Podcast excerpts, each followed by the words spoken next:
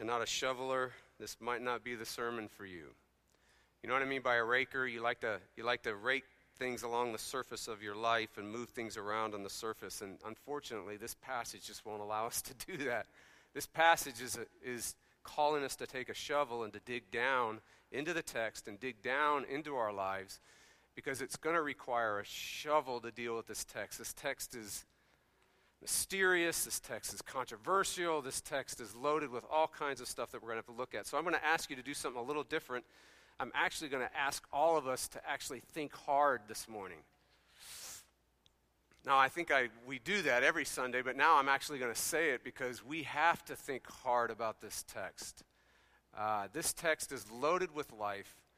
It's loaded with health. It's loaded with grace. And for many of us, you might want to be even saying now, oh God, please speak to me. There might be things in your life that have been there a long time, and this might be a time that you could ask the Lord to give you some space and understanding what exactly is going on with you and how God works in our life. So this is a real, well, I don't know, I've said enough. By way of intro, you are probably wanting to head out the door from that nice introduction to Romans 7. Sue grew up in the church. She never knew a day that she didn't know and trust Jesus. Her testimony always seemed, well, boring. She didn't have one of those drug dealer to youth minister conversions like many of us might have. Many times she has wondered throughout her Christian life, am I missing something? Her Christian life has been pretty boring too, if you were to ask her. She would say that she doesn't struggle with bad sins.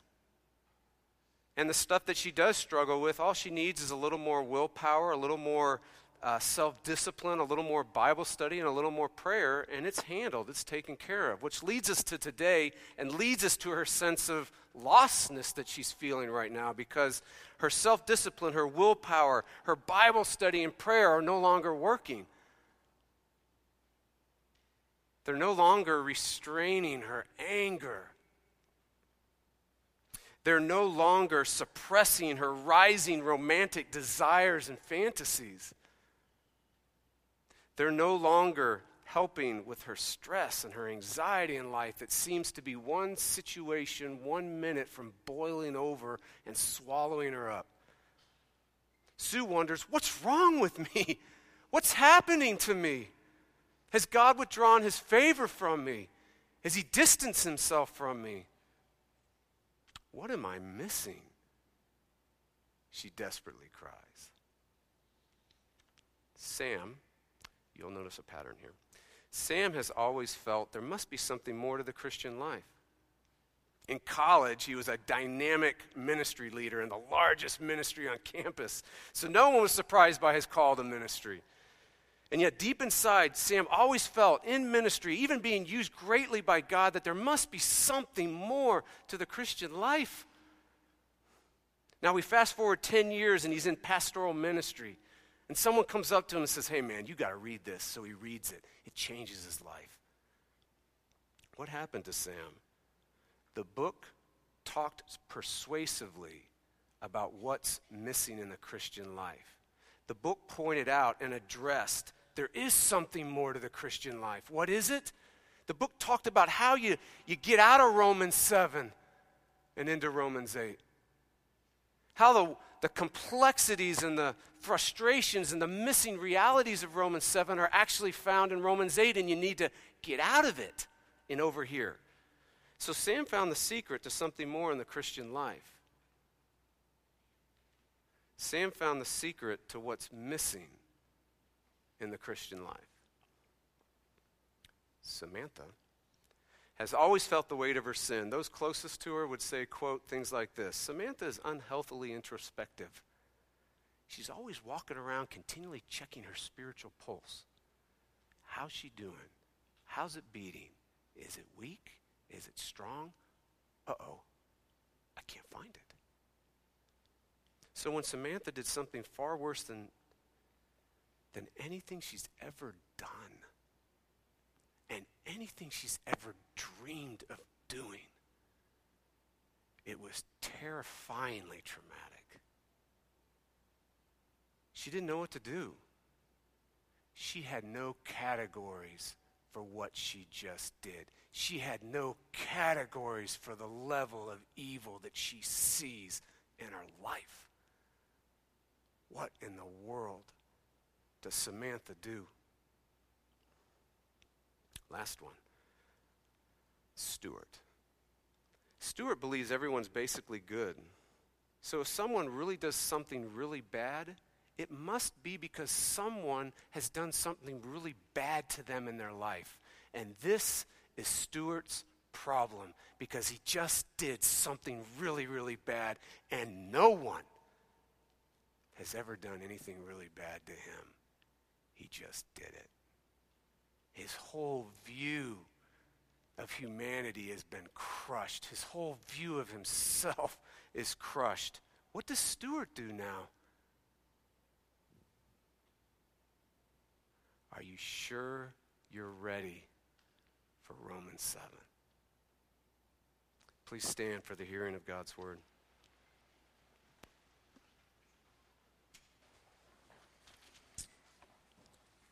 Romans 7:13 through 25, and it's on page 943 of the Bible that's in front of your seat. Did that which is good then bring death to me? By no means. It was sin, producing death in me through what is good, in order that sin might be shown to be sin, and through the commandment might become sinful beyond measure. For we know that the law is spiritual, but I am of the flesh, sold under sin. For I do not understand my own actions. For I do not do what I want, but I do the very thing I hate. Now if I do what I do not want, I agree with the law, that it is good. So now it is no longer I who do it, but sin that dwells within me. For I know that nothing good dwells in me, that is, in my flesh. For I have the desire to do what is right, but not the ability to carry it out. For I do not do the good I want, but the evil I do not want is what I keep on doing. Now if I do what I do not want, it is no longer I who do it, but the sin that dwells within me. So I find it to be a law that when I want to do right, evil lies close at hand. For I delight in the law of God in my inner being, but I see in my members another law, waging war against the law of my mind and making me captive to the law of the sin that dwells in my members. Wretched man that I am, who will deliver me from this body of death? Thanks be to God through Jesus Christ our Lord. So then I myself serve the law of God with my mind, but with my flesh I serve the law of sin. The word of the Lord. Please be seated. Oh Lord, we thank you for this passage. We thank you for the contours of this passage. We thank you for the complexities of this passage. We thank you for the wonderful comfort of this passage. And so we ask that you would shine on the page. Would you teach us? Would you illuminate? Would you enlighten? Would you open our minds and open our hearts? Would you make it real? And for many of us, Lord, would you finally set us free from wrongful, muddle-headed, weird thinking we have about the Christian life? I pray this in your name. Amen. Romans 6 and 7 has been building to this moment. Romans 6 and 7 has been like an hourglass that has been honing us in. We entered Romans 6, and ever since we entered into it, it's been moving us and moving us and moving us and moving us to this moment, to this passage right now. We're going to call it, specifically verse 24 and 25, we're going to call what's happening in 24 and 25. You ready? This is what we're going to call it. The Roman Renovation. Like that? Okay, good. Here it is. Wretched man that I am, who will deliver me from this body of death? Thanks be to God through Jesus Christ our Lord. What's God's goal for you and me in Romans 6 and 7? Where's God taking us? Every passage is going somewhere. Every passage has a destination. Every passage is designed to do something to us. It's certainly to give information to us and to make something clear to our minds, but it's meant to radically reach us and restructure us and change us and move us so that we actually experience the passage. So what's God's goal here? Here it is. You ready? By making you and me feel deep in our bones the Roman renovation. To borrow the image from last week, Romans 6 and 7 has been leading us to this arena. The arena of verse 24 and 25. The arena of the Roman renovation. This is the heart of the gospel life. If you want to know what the gospel life is, if you want to know what the heart of normal, ordinary, everyday Christianity is, here it is.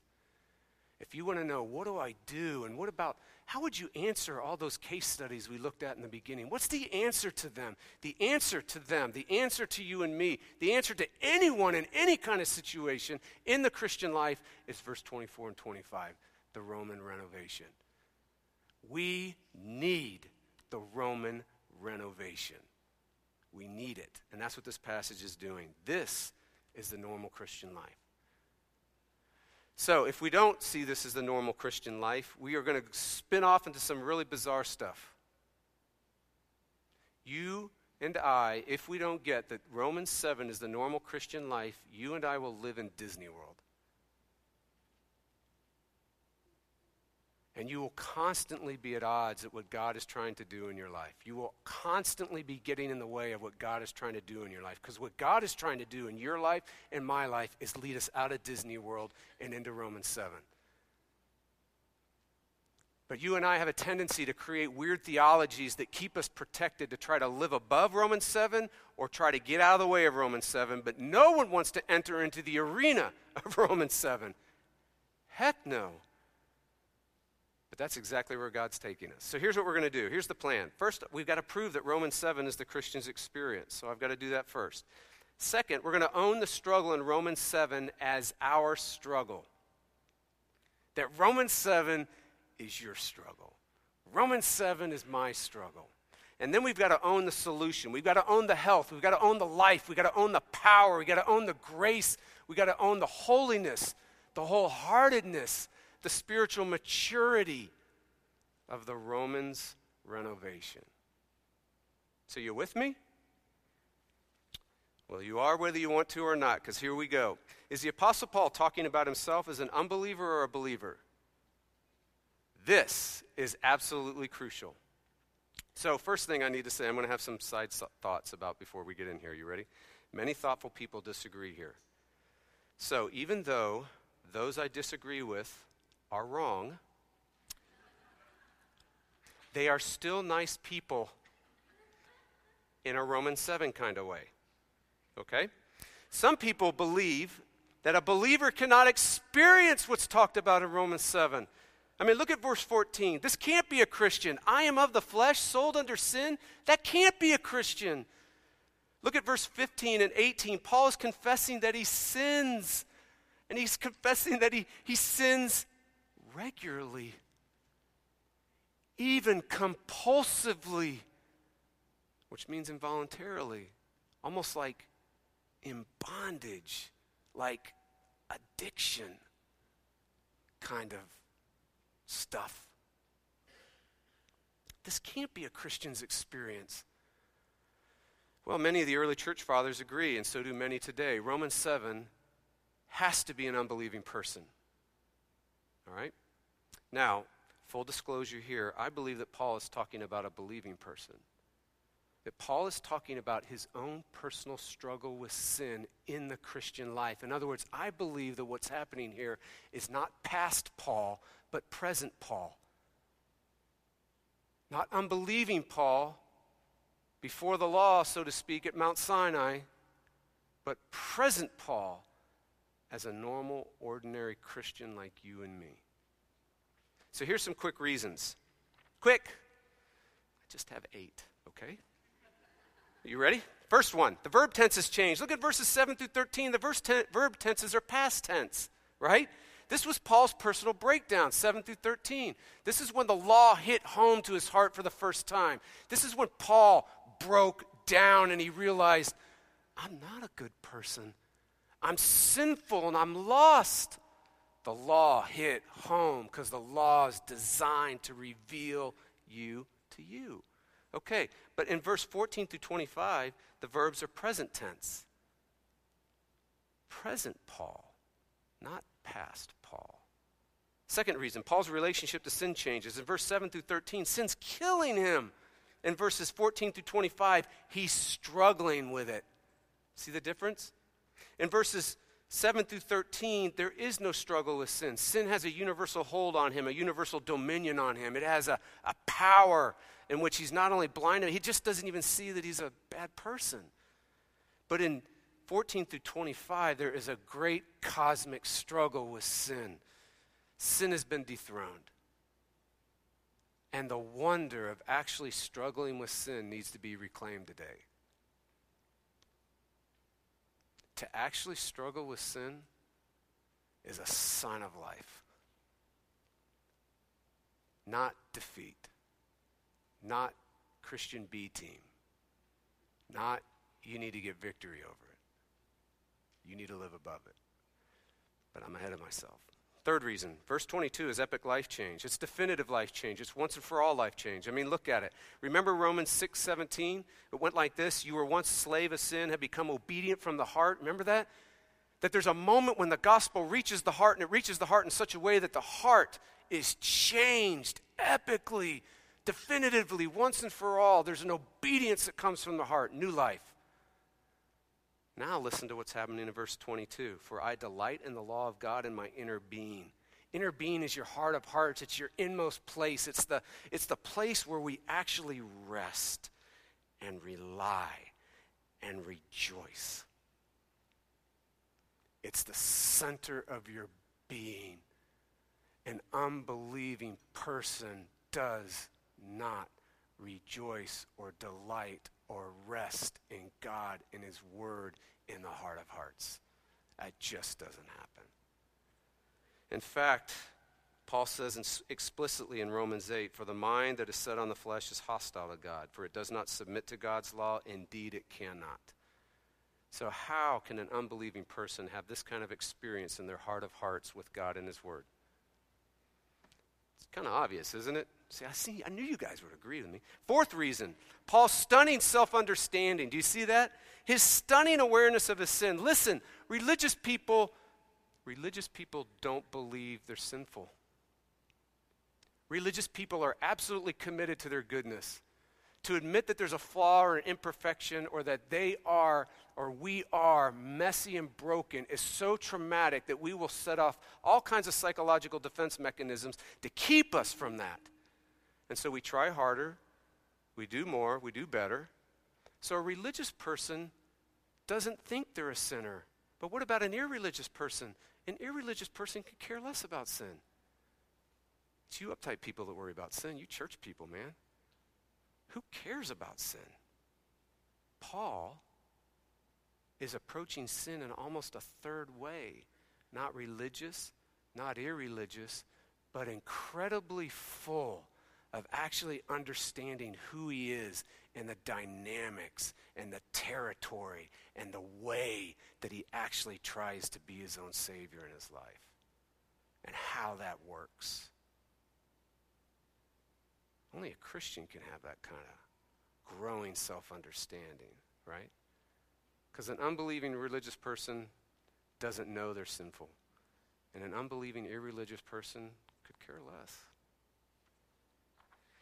Fifth reason, look at verse 25. All right, so if in the unbelieving view that this is an unbeliever, verse 24 and 25 is conversion, okay? Everything's leading to conversion. So, now watch what happens right after conversion. Notice what happens. So then I myself serve the law of God with my mind, but with the flesh I serve the law of sin. There's still a struggle after conversion for the Christian with sin. It's described right there. So even in that view, being a Christian didn't eliminate the struggle. That's interesting. I thought that was a good one. Sixth reason, the struggle with sin in Romans 7 sounds a lot like Galatians 5:17. Now, in Galatians 5:17, Paul says explicitly, this is the Christian life. This is the normal Christian experience. When you're a Christian, this is what you experience. You ready? For the desires of the flesh are against the Spirit, and the desires of the Spirit are against the flesh. For these are opposed to each other to keep you from doing the things you want to do. That sounds awfully familiar to Romans 7, does it not? Last reason, the overall context of Romans 6 through 8. Romans 1 through 5 is what? What is the gospel? Romans 6 through 8 is how to experience the gospel. The whole context of Romans 6 through 8 is life change. The whole context of Romans 6 through 8 is the gospel becoming real, the gospel changing, God working in us by the power of the gospel through His Spirit. Actually, literarily, grammatically, we know that there are two major questions in Romans 6. Verse 1, verse 15. Romans 7 is part of the answering of the question of verse 16, which had to do with life change. So even contextually, the answer or the context is life change. Now, who else sees Romans 7? Like, who else believes what I'm saying up here? I said that, and the first service, people started raising their hands, and I was like, I didn't care about what you thought at that point. We're talking about, like, who else in church history believes this kind of stuff? I mean, am I just making this stuff up? Am I the only one? Like, I never forget, I'm getting sidetracked, but I'm going for it anyway. I never forget when I started reading John Piper and I started coming to grips with the God-centeredness of God, and I realized that John Piper believed it, and I believed it, and Nancy believed it. And then I heard and got a hold of that was called classical Christianity or Orthodox, Protestant Orthodoxy. And I came home and I said to Nancy, I said, honey, what John Piper believes and what you and me believe is actually Christianity. So, who else believes this stuff? It's good to know. Well, Augustine does. Now, I need to be fair, full disclosure here. The earlier Augustine did not. The early Augustine thought this was an unbeliever, but the more mature, the more wise, the more developed later Augustine did. Luther, of course Luther, and all the majority of the reformers did. I still have to do research on which lousehead reformer didn't believe this. I'd like to figure that out. All right, in fact, this was the dominant view until the 1800s. 1500s, 1600s, 1700s, and all of a sudden the 1800s and the 1900s, things changed radically. In fact, Moo said the 19th and 20th century saw a bewildering welter of viewpoints. In the 1800s and the 1900s, differing views of Romans 7 flooded the seminaries and flooded the churches. It was coming from the Pietists, the Wesleyans, the higher life movements, the fundamentalists, the liberals, the Pentecostals, the charismatics, the mainline denominations, church, parachurch ministries, and modernist scholars of the Bible. Moo helpfully says, well, in light of all this, how in the world do you deal with it? The differing views. He's very helpful. He says this, interpreting Romans 7 is like fitting pieces of a puzzle together when one is not sure of the final outline. The best interpretation is the one that is able to fit the most pieces together in the most natural way. The best interpretation will be the one that's able to do justice with all the data in the text within the immediate and larger Pauline context. Romans 7 is Paul in the present, not Paul in the past. Romans 7 is the Christian struggle with sin. Own your struggle with sin. Own it. Resist Disney World. Own it. Enter the arena. All right. What kind of struggle with sin are we supposed to own? So, Jeff, you're saying, this text is saying, own it. What am I supposed to own? What exactly am I owning here? What experience, struggle am I supposed to embrace and say it's mine and actually enter into that arena and not just be a spectator, all right? Here's the answer. You have conflicting desires in you. All at the same time. Right now, I want to preach to the glory of God. I have a sense of love for you to get Jesus in this text. And at the same time, I do it for me. I care what you think about me. You have conflicting desires in you right now. Verse 15, for I do not understand my own actions. It's well said. You ever had that? Why in the world did I do that? But notice that he wants to get to the root of his actions. He's not hanging around with the rake at behavior. He wants to know why he's doing it. For I do not do what I want. And you might want to translate literally most want. For I do not do what I most want, but I do the very thing I hate or most hate.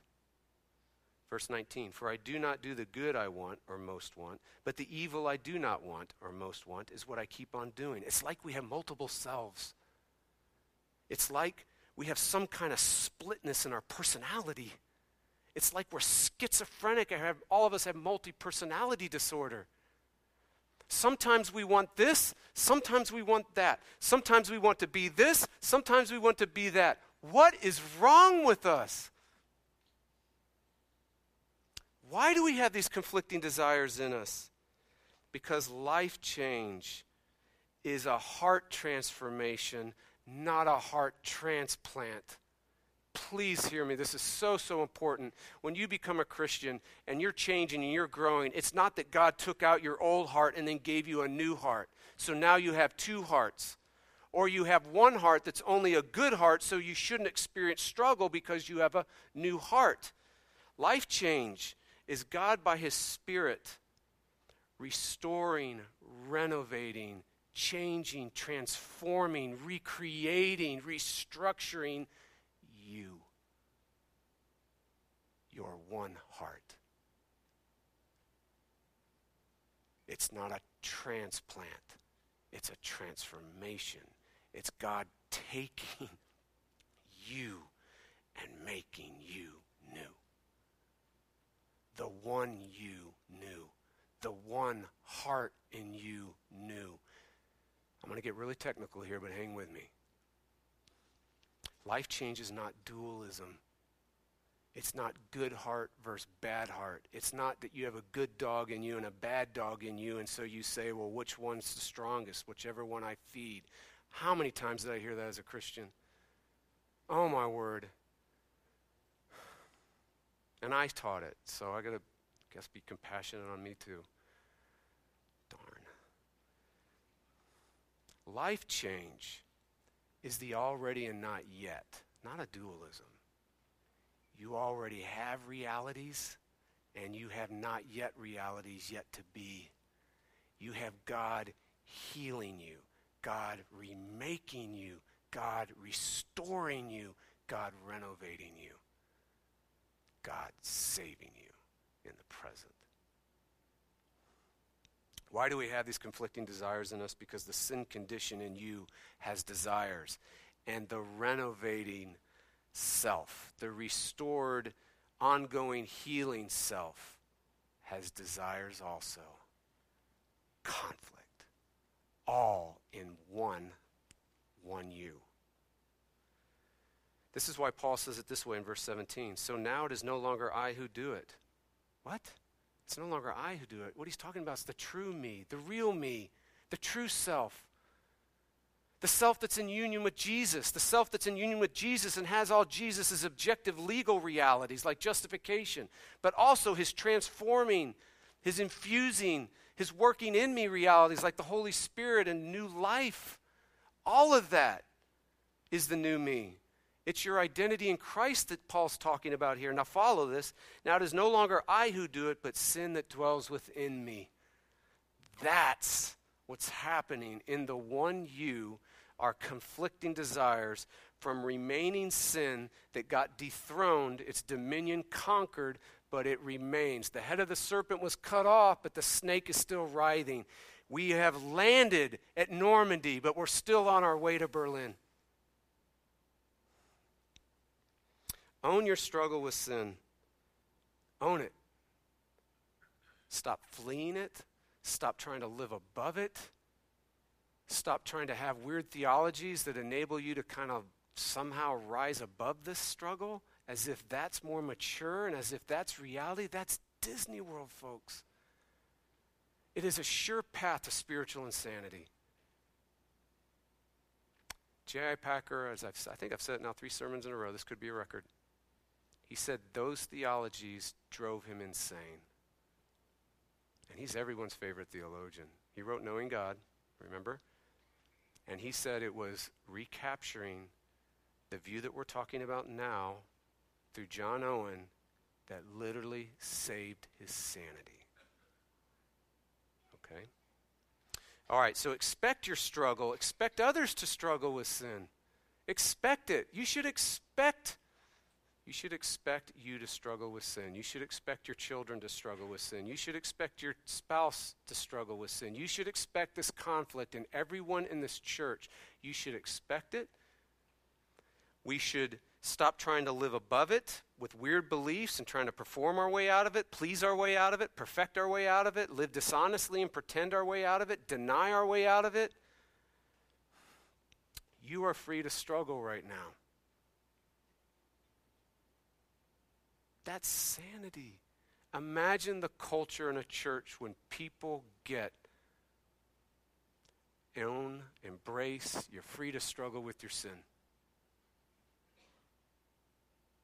We become a safe place. We become an unshockable place. We become a real place with real people, not fake people, not people that got to have all these kind of spiritual props to make, spiritual makeup to make it look like they're doing better than they are.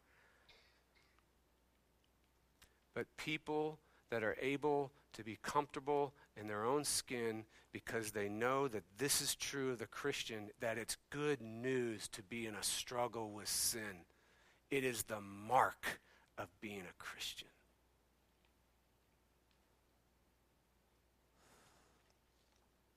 What kind of solution to the struggle with sin are we supposed to own? So let's talk about the solution in our last minutes here. Are we supposed to own a solution that eliminates the struggle? I hope we've dealt with that. No. Do not embrace any theology. Do not embrace any technique. Do not embrace any scheme that teaches you or promises you to live above the struggle with sin. That's Disney World. That's spiritual immaturity, and that's spiritual insanity. The struggle with sin is the major marker of being a Christian. You and I are at war with sin, and that's incredible news. That's life as a Christian. Now, I need to do a little warning. In the officer training class, we talked about this a little bit, but I want to do that. Beware of trying to quantify the struggle with sin in you and other people. Beware of that. So you got the struggle with sin, and now you're going to try to measure it, control it, and quantify it, and create a discipleship program around it so you know what you're supposed to be doing, when you're supposed to be doing it, and how you can interpret everybody else's struggle with sin. Beware of that. Why? Because the struggle with sin is way too complex. And God's control over your sanctification is way beyond us. And he has you being spiritually mature in areas that I'm spiritually immature at. And he has me spiritually mature in areas that you're spiritually immature at. We have not a graph where you're going, here's progress and here's time, and you're eventually through time getting better and better, even though you have dips in it. As my church history professor says, I used to think that way, but now I have that line certainly, but then I have a line going backwards, and then a line making a free fall, and then I have a line that's doing really well. We are completely complex. Be very careful about quantifying the struggle with sin, okay? Romans 7 tells us this is true. It does not give you a manual for it. All right. Paul's solution to the struggle with sin is the Roman renovation in continual doses. I can't revisit all those people or we would be here for an hour. Remember Sue, Samantha, Sam, and Stuart?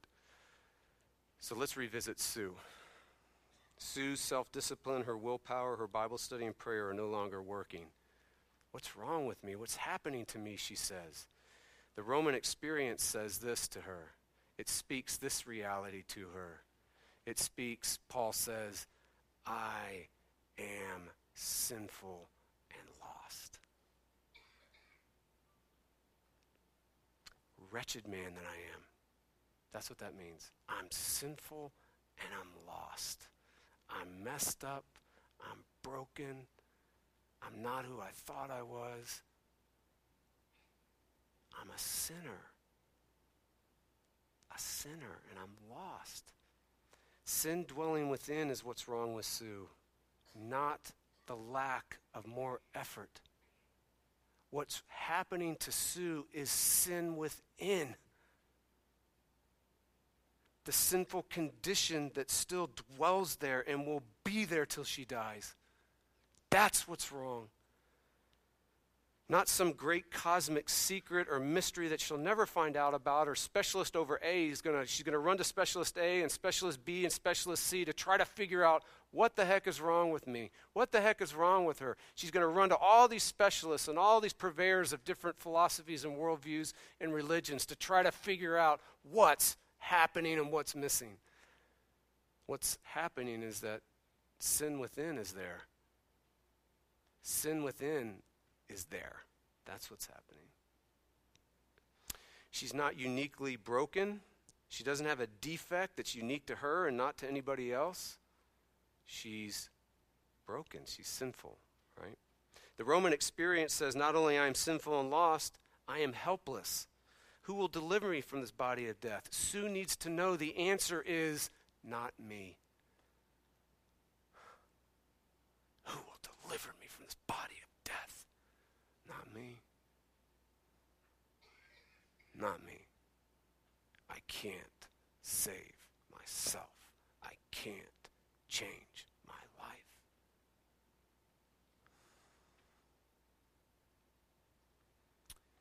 The Roman experience says, or the Roman renovation says, I see afresh who does save me, though. I see afresh a Savior. Specifically and particularly in this area of my life that I struggle with, in this area of my life the gospel has not gone to, this area of my life that I don't believe it, maybe intellectually, but not functionally, not experientially. Thanks be to God through Jesus Christ our Lord. That is one of the most powerful statements in all the Bible because it's in the present tense. Paul is saying, thanks be to God right now. Thanks be to God presently. Thanks be to God that he's with me. Thanks be to God that the grace of God is here. Thanks be to God that the good news and the wonders of what Jesus is, what he's done, is here, presently, impacting me, reaching me, helping me, strengthening me, healing me, putting me back together again, forgiving me. So Sue needs to see afresh in the area she's struggling with. Here's what she needs to see. Jesus died for this sin. I am delivered. I am forgiven. She needs to see that in this particular area she's struggling with, Jesus did not commit that sin for me. I am delivered. I am righteous. I'm accepted, I'm acceptable, I'm blameless. I actually have the perfection I spend my whole life trying to achieve. I already have it. I'm delivered in the present, right now. She needs to see that I died with Jesus. When Jesus died, I died, and that means I died to the reign and the domination and the control and the power of this particular sin that's killing me. I am free to struggle with this sin, not be dominated by it. And she needs to see Jesus is with me always. Jesus loves me, not an idea of me. Not some future changed me. Jesus loves me. When I'm mean, Jesus loves me. When I lie, Jesus loves me. When I am evil, Jesus loves me. Thanks be to God. Thanks be to God. Thanks be to God. Romans 7 is the Christian struggle with sin. Own the struggle. And then own the Roman renovation. Time's up.